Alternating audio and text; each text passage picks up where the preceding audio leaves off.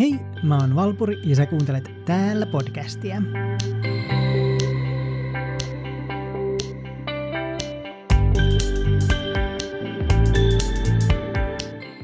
Olen tehnyt Patreon-tilin, jonka kautta voi tukea podcastin tekoa eri kokoisilla lahjoituksilla 3 eurosta 15 euroon asti. Linkki Patreoniin löytyy jakson kuvauksesta. Ihanaa Pride-kuukautta kaikille! Mä ajattelin tällä kertaa paneutua Pride-liikkeen alkutaipaleille, nimittäin Stonewallin mellakoihin. Pieni kommentti tässä kohtaa on terminologiaan liittyen. Mä käytän niitä termejä, joita 60-luvulla käytettiin ja joita käytettiin mun vanhemmissa lähdekirjoissa, kuten homoa ja transvestiittiä. Molemmat näistä oli paljon laajempia termejä ajallaan, koska monia sanoja, joita meillä tänä päivänä on, ei ollut vielä yleisessä käytössä, jos ollenkaan. Eli tämä kannattaa pitää mielessä, kun kuuntelet. No niin, palataanpas ajassa taaksepäin ja Amerikan maahan.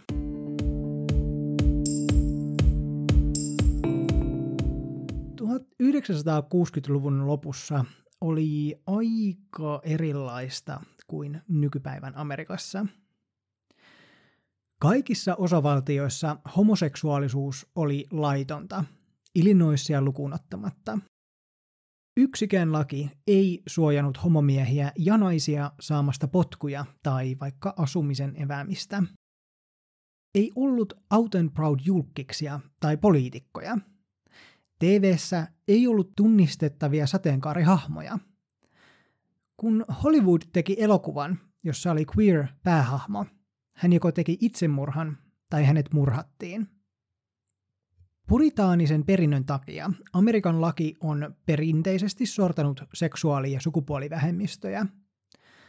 Toisen maailmansodan jälkeen äärioikeistolaiset näkemykset levisivät, joka myös kasvatti vastustusta kommunismia vastaan.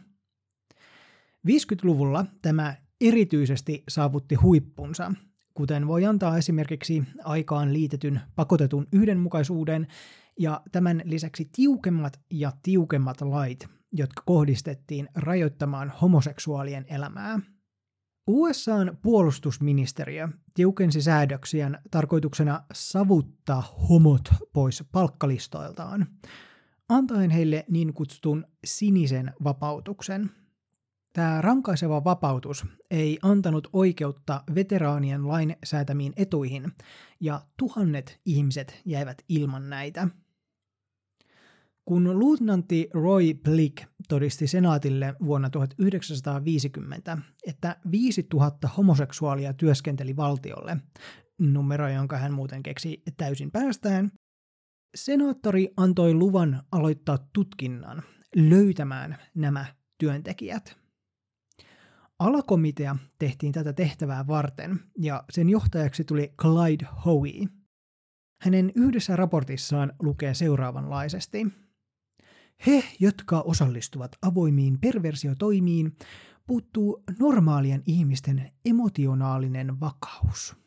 Koska he näkivät, että yksi homoseksuaali voi saastuttaa koko toimiston, he kannustivat siviilivirastoja seuraamaan armeijan homopuhdistusta. Virkamieskomissio ja FBI seurasivat tätä ehdotusta aloittamalla intensiiviset kampanjat savustaakseen homot pois. Kun Eisenhower astui presidentin saappaisiin, hän allekirjoitti huhtikuussa 1953 toimeenpanomääräyksen 10450, joka lisäsi seksuaalisen perversion hallituksen tutkinnan ja irtisanomisen perusteeksi. Viranomaiset jakoivat poliisi- ja armeija asiakirjoja yksityisille työnantajille, josta seurasi monien homojen työnmenetys. Mainitsin aiemmin kovan kommunismipelon, niin tämä oli myös tekijä homolakien tiukentamiseen. Koska äärioikeisto oli maalannut homomiehistä ja naisista niin kamalan kuvan, että he olivat täysin moraalittomia lapsiin sekaantujia, niin oli täysin selvää, että myös heidän ideologiansa olisi kaikista kamalinta kommunismia. Vuoteen 1961 mennessä Amerikan lait olivat rankempia homoja kohtaan kuin Kuubassa, Venäjällä tai Itä-Saksassa, joiden tyrannisia tapoja Amerikka arvosteli.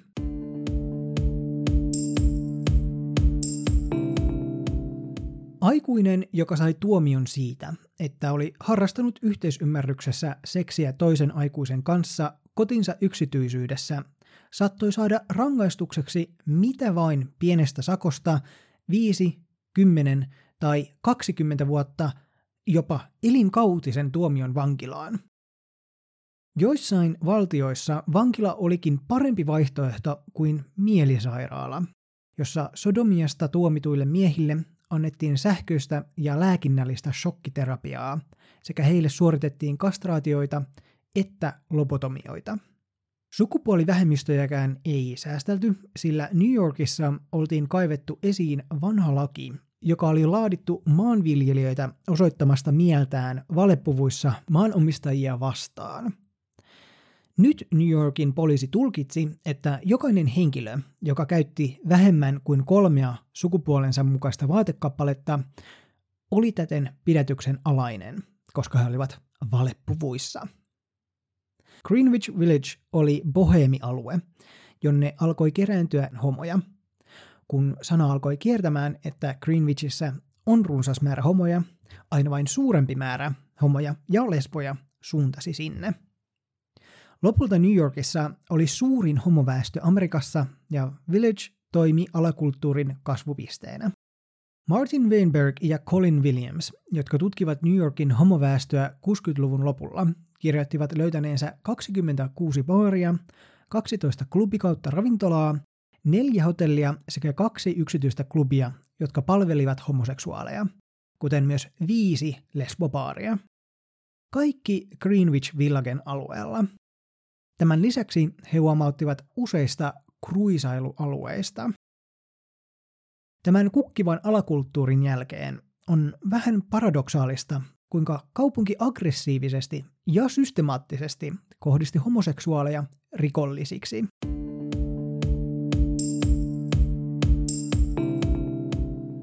Samalla kun homoväestö kasvoi vuosista 1890 vuoteen 1940, niin nousi pahevastaiset yhdistykset, jotka taistelivat moraalittomia asioita vastaan, kuten prostituutio, alkoholin nauttiminen ja homoseksuaalisuus. Näillä yhdistyksillä oli suuri poliittinen voima, joka taas sai siveyspoliisit yrittämään hallita homoseksuaaleja tarkkailemalla paikkoja, joissa he kokoontuivat, sekä käyttämällä houkuttimia vietelläkseen heitä ja tekemällä ratsioita homobaareihin ja kylpylöihin. Liberaali ajattelu 50-luvulla homoseksuaalisuudesta oli se, että he eivät olleet rikollisia, vain mieleltään sairaita ihmisiä, joita olisi mahdollista parantaa ymmärryksellä ja pitkällä terapialla. Jotkut homot itse eivät olleet edes samaa mieltä ja uskoivat tosissaan olevansa rikollisia ja parantumattomia. Ensimmäinen amerikkalainen pysyvä poliittinen vastaliike syntyi vuonna 1950 Los Angelesissa, kun Harry Hay perusti The Mattachine Societyn – Tämä merkitsi homofiililiikkeen alkua. Perustajat halusivat käyttää tätä uutta termiä, jota Kreikasta lainattu sana rakkaudelle korvaisi stereotypien seksipakkomielteisistä homoista. He alkoivat myös taistella poliisien ansoja vastaan ja voittivat yhden perustajajäsenen tapauksessa. Pian Mattachine Societyn perustamisen jälkeen lesbot perustivat myös oman järjestönsä Daughters of Bilitis – Tämä vastaliike ei kuitenkaan ollut sitä, mitä moni homomies tarvitsi. Sen perustajat olivat vanhan kansakunnan porukkaa, jotka eivät uskaltaneet keikuttaa venettä liikaa, ja sen jäsenluku pysyi kohtalaisen matalana.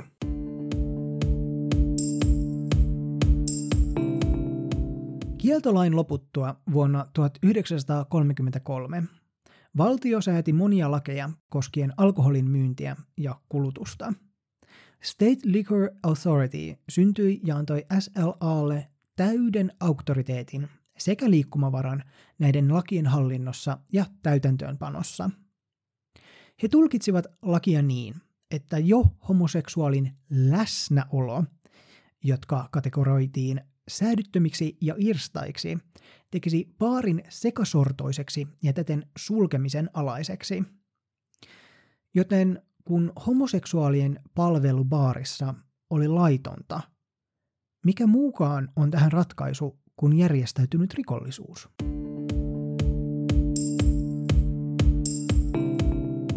Mafia astui kuvaan dollarin kuvat silmissään, joka taas keräsi korruptoituneet poliisit mukaan toimintaan, ja sopasta tuli täydellinen asiakkaiden hyväksikäytölle. Uhrit eivät todennäköisesti valittaneet, koska heillä ei ollut muutakaan paikkaa minne mennä, sekä he pelkäsivät mafiaa, ja oikeastaan poliisejakin. Järjestäytyneen rikollisuuden osallistuminen homoklubien toimintaan ei myöskään parantanut homojen ja lesbojen laillista haavoittuvuutta. Myös Stonewall Innin omistaja kuului mafiaan. Fat Tony osti palaneen ravintolan ja ei vaivautunut sijoittamaan puljun paljoakaan rahaa tai aikaa tai vaivaa. Hän ei vaihtanut paikan nimeä ja maalasi palaneet seinät mustiksi, jotta korventuneet jäljet peittyisivät. Alkoholiinkaan ei panostettu. Nimikkobrändien pulloihin laitettiin mitä löytyi ja nekin vielä laimennettiin vedellä. Muutoksia kyllä tehtiin ikkunoihin ja ulkooveen, sillä ikkunat vahvistettiin lankuilla, jotta poliisit eivät pääsisi ratsioissa niistä sisälle. Ulkoovessa oli kurkkausluukku, josta pystyisi tarkastamaan, kuka olisi tulossa sisälle. Aluksi baaria pidettiin julkisesti pystyllä sanomalla sen olevan yksityinen klubi, sillä sellaisissa tarjoilija sai kaataa klubiin kuuluvan omasta nimitystä pullosta alkoholia luvallisesti. Kulisseja ylläpidettiin niin, että tullessa sisälle piti kirjoittaa nimensä kirjaan tai useimmiten valenimen. Kaikkiin pulloihin oli myös teipattu nimilappu näön vuoksi. Fat Tony ja kaksi muuta henkilöä sijoittivat baariin pystyttämiseen yhteensä 3500 dollaria ja tekivät voittoa jo ensimmäisen illan jälkeen.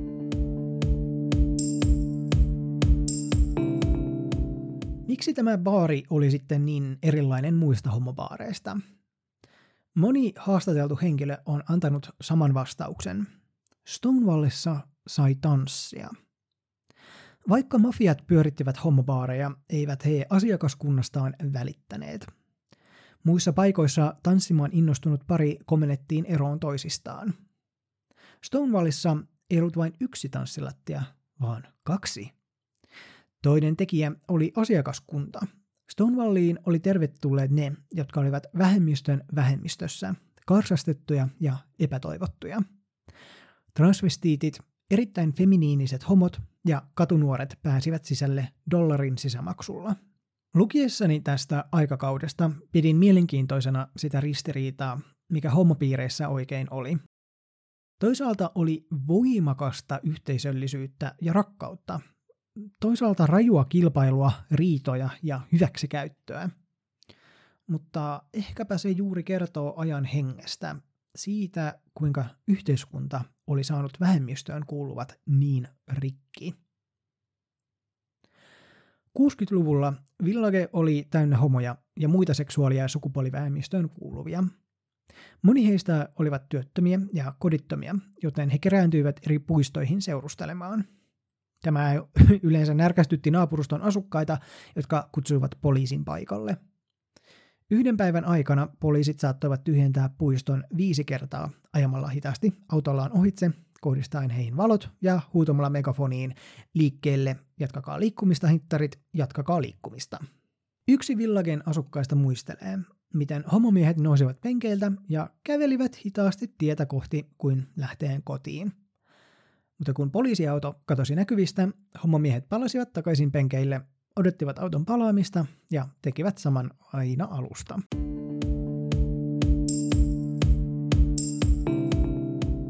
Väkivalta oli ajan todellinen uhka. Villageen saattoi suunnata ihmisiä sitä tarkoitusta varten, että he halusivat vain hakata hinttarin. Poliisiväkivalta ei ollut vierasta pidätysten ohella tai muuten vaan – Moni transvestiitti sekä katunuori eli prostituutiolla, ja heitä myös katosi teille tietämättömille. Vaikka 60-luvulla poliisien läsnäolo oli korkealla, se nousi uusiin huippuihin vuonna 1963, kun pormestari Robert Wagnerin alaisuudessa homot haluttiin kadoksiin seuraavana vuonna tapahtuvaan maailmannäyttelyyn World's Fairiin mennessä. Ratsiat homobaareihin olivat yleisiä, mutta koska moni poliisi oli lahjottu, baarit saivat usein tiedon, milloin ratsioita oli suunnitteilla järjestää – Yleensä ne jopa järjestettiin sellaisina arkipäivinä, kun tiedettiin asiaskuntaa olevan vähän, taikka aikaisin illalla suosittuina viikonloppupäivinä, että baarin toimintaa pystyi jatkamaan ratsian jälkeen. Ratsia, joka tapahtui 28. kesäkuuta 1969, oli kuitenkin erilainen. Seymour Pine oli saanut käskyn pomoltaan – Interpol oli pyytänyt New Yorkin poliiseja tutkimaan markkinoille ilmestyneiden obligaatioiden laillisuutta, joiden tutkimisen aikana poliisi oli löytänyt mafian ja säilytysyhtiöiden työntekijöiden välillä salaista yhteistyötä obligaatioiden varastamiseksi.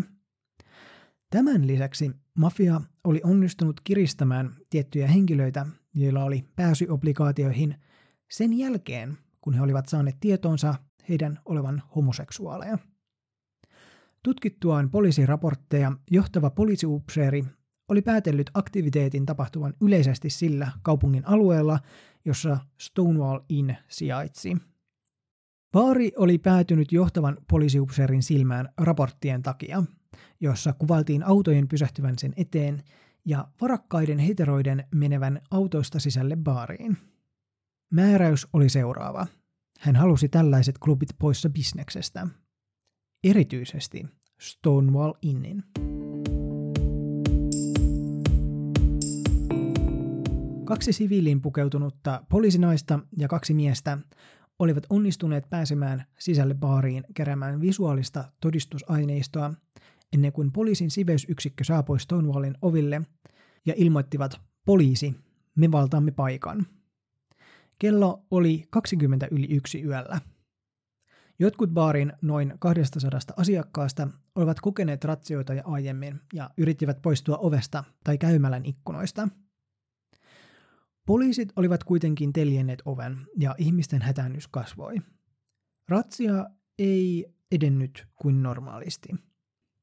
Normaali käytäntö oli ohjata asiakkaat jonoon, tarkistaa heidän henkilöllisyystodistuksensa sekä laittaa naispoliisit viemään naisiksi pukeutuneet asiakkaat vessoihin tarkistuttamaan heidän sukupuolensa, jonka jälkeen naisiksi pukeutuneet miehet pidätettiin. Tällä kertaa transvestiitit eivät lähteneet kiltisti poliisien mukaan, vaan sanoivat vastaan. Jonossa seisoneet alkoivat kieltäytyä näyttämästä henkilökorttejaan. Poliisi ei välittänyt moisesta niskoittelusta, vaan päätti, että kaikki läsnä olevat olivat ansainneet reissun asemalle – he erottelivat pistäen vastaavat transvestiitit baarin takahuoneeseen ja soittivat baarin puhelimesta lisää partioautoja. Tunnelma kiristyi vielä enemmän, kun osa poliiseista kosketteli epäsopivasti joitakin lesboja ruumiin tarkastuksien aikana, ja lesbot taas alkoivat pistämään vastaan. Sen sijaan, että poliisit olisivat alkaneet täyttämään autojaan baarin asiakkailla, he alkoivatkin täyttää niitä baarin alkoholijuomilla – Kutsutut lisävoimat eivät olleet vielä saapuneet, ja pidetytyt joutuivat odottamaan jonossa noin vartin ajan. Ne, joita ei ollut pidetetty, päästettiin lähtemään etuoven kautta. Tavallisesti he olisivat kiittäneet onneaan ja lähteneet nopeasti paikalta, mutta ei tänä iltana. Lähtemisen sijaan he jäivät baarin ulkopuolelle, jonne oli alkanut kerääntyä väkijoukko. Vain minuuttien aikana noin 100-150 henkeä oli kokoontunut baarin ulkopuolelle. Jotkut uloskuljetetut asiakkaat alkoivat poseeraamaan väkijoukolle tai tervehtivät heitä, samalla poliiseja pilkaten. Kun ensimmäinen mustamaja saapui, kokoontunut joukko hiljeni ymmärrettyjen tilanteen vakavuuden.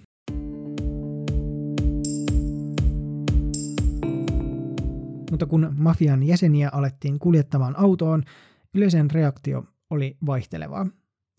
Seuraavaksi tavallisia työntekijöitä alettiin viedä vaunuun ja levoton energia väkijoukossa alkoi levitä todella. Joku huusi Gay Power ja toinen alkoi laulaa kappaletta We Shall Overcome. Ensimmäinen klubin ulkopuolella tapahtunut vihamielinen teko tapahtui, kun poliisi tönäisi transvestiittia, joka vastasi lyömällä häntä käsilaukullaan. Poliisi iski takaisin pampulla ja vihon aalto etini väkijoukon läpi, joka alkoi heti buuata, viheltää ja huutaa auton kaatamisesta. Homomiehet alkoivat täyttämään lähellä sijaitsevat puhelinkopit, soittivat ystävilleen ja kertoivat kokoontumaan Stonewallille. Toiset juoksivat naapurustossa huutaen, että Stonewall on ratsattu. Väkijoukko muuttui hetki hetkeltä vihaisemmaksi ja uskallus kasvoi.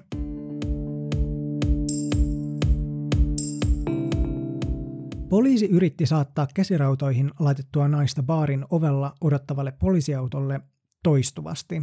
Tämä Butch Lesbo pakeni toistuvasti ja taisteli ei yhtä, kahta, vaan lopulta neljää poliisia vastaan kiroillen ja huutaen melkein kymmenen minuutin ajan. Silminnäkijän mukaan poliisi oli lyönyt häntä päähän pampulla, koska hän oli valittanut käsirautojensa olleen tiukalla – Poliisit olivat nostaneet naisen ilmaan ja tunkeneet poliisiauton takaosaan, kun hän katsoi väkijoukkoa ja huusi, miksi ette tee mitään. Ihmiset räjähtivät toimintaan. Poliisi yritti hillitä nyt raivostunutta ihmisjoukkoa ja kaatoi muutamia ihmisiä maahan, mikä vain yllytti sivusta katsoja enemmän. Ilmeisesti Butch-lesbot olivat yksiä ensimmäisiä, jotka alkoivat taistelemaan vastaan ja joutuivatkin hakatuksi ja lyödyiksi – Jotkut autoihin viedyistä käsirautoihin laitetuista asiakkaista pakenivat, kun poliisi oli jättänyt heidät vartioimatta. Yhden mustamajan renkaat oli viiletty auki ja toista yritettiin kaataa joukkovoimiin. Tässä kohtaa kaksi poliisiautoa ja renkaan tyhjennetty Maija lähtivät paikalta. Alkanut sekaannus vain houkutti enemmän ihmisiä paikalle, joille kerrottiin, mitä oli tapahtunut. Ilmassa lensi ensin kolikoita, sitten olutpulloja joita heitettiin poliisiautoja kohti, kun levisi huhu, että baarissa olevia asiakkaita hakattiin. Tämä suututti poliisit, jotka vastasivat väkivallalla. Kun tilanne alkoi yltyä liian uhkaavaksi, kymmenen poliisia telkesivät itsensä The Village Voice-lehden toimittajan ja useita käsirautoihin kahlittuja pidätettyjä Stonewall Innin sisälle. Heti sisään päästyään he nostivat pöydän vahvistamaan ovea. Se osoittautui kuitenkin köyhäksi vastustukseksi joukon vihalle – kun poliisit pakenivat baarin sisälle, sen edusta täyttyi ihmisistä.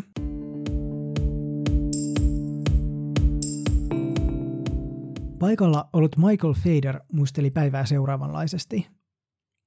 Meillä oli kaikkialla kollektiivinen tunne siitä, että olimme saaneet tällaisesta paskasta tarpeeksemme. Se ei ollut mitään käsin kosketeltavaa, joka olisi sanottu muille ääneen. Tuntui vain siltä, että kaikki vuosien aikana koettu olisi kulminoitunut tuona tiettynä yönä tuossa tietyssä paikassa, eikä mielenosoitus ollut järjestetty. Kaikki väkijoukossa tunsivat, että me tulisi koskaan palaamaan takaisin. Se oli kuin kamelin selän katkaissut viimeinen korsi. Oli aika ottaa takaisin jotain, joka oli aiemmin aina viety meiltä. Oli kaikenlaisia ihmisiä, joilla oli kaikilla omat syynsä, mutta pääosin kyse oli täydellisestä tyrmistyksestä, vihasta, surusta, kaikesta yhdessä, ja kaikki vaan jotenkin tapahtui itsessään. Poliisi aiheutti suurimman osan tuhoista. Yritimme todella päästä takaisin sisään ja vapautua. Ja tunsimme, että meillä oli vihdoin vapaus, tai ainakin vapautta näyttää, että vaadimme sitä. Emme aikoneet kävellä yössä nöyrinä ja antaa niiden töniä meitä ympäriinsä. Tavallaan pidimme puoliamme ensimmäistä kertaa ja todella voimakkaalla tavalla, ja se yllätti poliisin. Ilmassa oli jotakin, pitkään myöhästynyttä vapautta, ja aioimme taistella sen puolesta.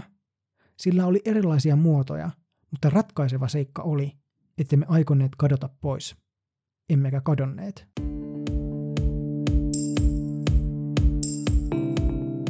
Roskapönttöjä, roskia, pulloja, kiviä ja tiiliä heitettiin Stonewallin rakennusta kohti, ja sen ikkunat rikkoutuivat. Kaikki patoutunut viha poliiseja kohtaan, jotka olivat jatkuvasti pahoinpidelleet ja häiriköineet heitä vuosien ajan, oli nyt päässyt valloilleen. Jokko todella halusi päästä sisälle ja ottaa paarin takaisin. Tunnelma oli, että heidät oli pakotettu ulos kodistaan ilman mitään syytä ja nyt poliisit olivat siellä. He halusivat antaa samalla mitalla takaisin, tavalla tai toisella. Pysäköintimittaria alettiin käyttämään Stonewallin tuplaovien avaamiseksi, ja joka kerta, kun ovi saatiin auki, sieltä heitettiin pulloja ja tölkkejä, kunnes poliisit saivat sen taas suljettua. Väkijoukko sytytti roskia tuleen ja työnsivät ne sisään rikkinäisistä ikkunoista. Mielenosoittajat onnistuivat murtautumaan sisään ikkunoiden kautta, ja sisällä olleet poliisit ottivat pistolit esiin. He suuntausivat nopeasti ulos ja uhkasivat vihaista väkijoukkoa aseillaan. Joku oli onnistunut sytyttämään baarin tuleen. Kaaosta oli kestänyt 45 minuuttia, ennen kuin New Yorkin taktiset poliisivoimat saapuivat paikalle kahdella bussilla. Bob Kohler, joka oli koiransa kanssa ulkona, näki lisäavun saapuvan. Olin ollut mukana tarpeeksi monessa mellakassa, että tiesin huvin loppuneen. Kyttiä oli nöyrytetty täydellisesti. Sitä ei tapahtunut ikinä. He olivat varmaankin vihaisempia kuin koskaan aikaisemmin, koska kaikki muut olivat mellakoineet, mutta hinttien ei pitänyt mellakoida. Mikään ryhmä ei ollut aiemmin pakottanut kyttiä vetäytymään, joten viha oli aivan valtaisaa. Tarkoitan, että he halusivat tappaa. Poliisit yrittävät pidättää niin monta henkilöä, kun vain saivat kiinni. Kaikista eniten vastaan taistelevat transvestiitit, jotka tappelivat raivokkaasti. Poliisit yrittävät raivata kadun muodostamalla tiukan rivin ja työntäen väkijoukkoa taaemmas. Mellakoitsijat pilkkasivat poliiseja, hurrasivat ja katunuoret liittyvät käsikynkkään ja tekivät potkuaaltoja laulaen We are the Stonewall Girls, we wear our hair in curls, we don't wear our underwear, we show our pubic hairs. Me olemme Stonewallin tytöt, hiuksemme ovat kiharoilla, emme käytä alusvaatteita, näytämme häpykarvamme. Tulipaloa sammuttamaan tullut paloauto hajotti ihmisjoukkoa paloletkun voimin. Tämä oli vain hetkellinen takaisku, sillä protestoijat kokoontuivat toistuvasti takaisin. Erikoisen katusuunnittelun takia, kun poliisit jahtasivat mellakoitsijoita mutkaisia katuja pitkin, he huomasivat heidän ilmestyvän seuraavan kulman jälkeen esiin heidän takaansa, ja kissa-hiirileikki jatkui pitkälle yöhön. Vihaiset hommomiehet sytyttivät roskiksia palaamaan ja rikkoivat kauppojen ikkunoita. Kello neljältä aamulla kadut olivat saatu lähes vapaiksi. Vain 13 ihmistä oli pidätetty, jotkut väkijoukossa oli viety sairaalaan ja neljä poliisia oli loukkaantunut. Stonewall Inn oli lähes kokonaan tuhoutunut. Maksupuhelimet, käymälät, peilit, jukeboksit ja savukeautomaatit oli kaikki rikottu – mahdollisesti mellakan aikana ja rikkojaksi on epäilty poliiseja. Olihan heidän tarkoitus lopettaa paarin toiminta.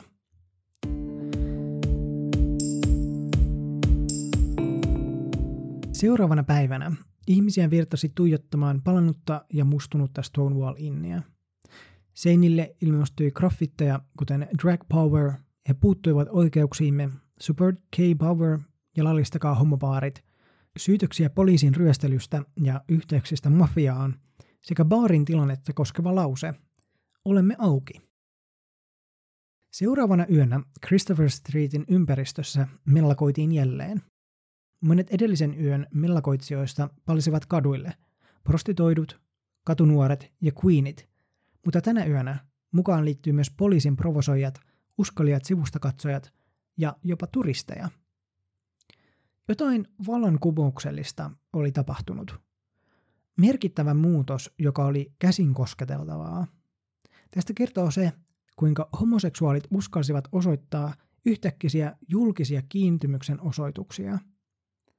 Yksi silminnäkijä kuvasi seuraavanlaisesti. Olimme tulossa sellaisista paikoista, joihin päästäkseen täytyy koputtaa ovelle ja puhua jollekulle tirkistysreijän kautta – Olimme juuri tulleet ulos. Olimme kaduilla.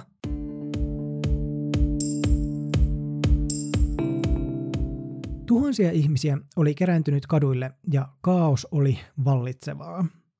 Autoja kaadettiin ja roskapönttöihin sytytettiin tulipaloja.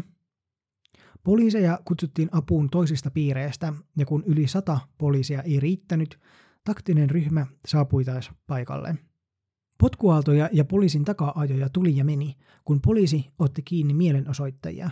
Väkijoukko syöksyi hakemaan heidät takaisin. Taistelut kaduilla jatkuvat jälleen aamun sarastukseen asti. Seuraavina päivinä tapahtui vielä pieniä mellakoita ja sana levisi, kuten eräs silminnäkijä kertoi. Sana on ulkona. Christopher Street tullaan vapauttamaan. Hintit ovat saaneet tarpeekseen sorrosta.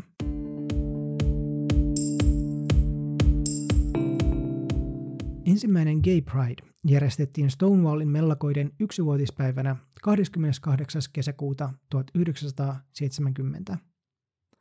Tämä kulkue matkasi 51 korttelin matkan. Toinen Pride-kulkue järjestettiin samanaikaisesti Los Angelesissa ja seuraavana vuonna jo Bostonissa, Dallasissa, Milwaukeeissa, Lontoossa, Pariisissa, Berliinissä ja Tukholmassa – Suomessa Pride-tapahtumia on järjestetty vuodesta 1975 lähtien. Siitä käytettiin aluksi nimeä Vapautuspäivät. En siis olisi millään arvannut, että ensimmäinen Pride täälläkin oli niin kauan aikaa sitten.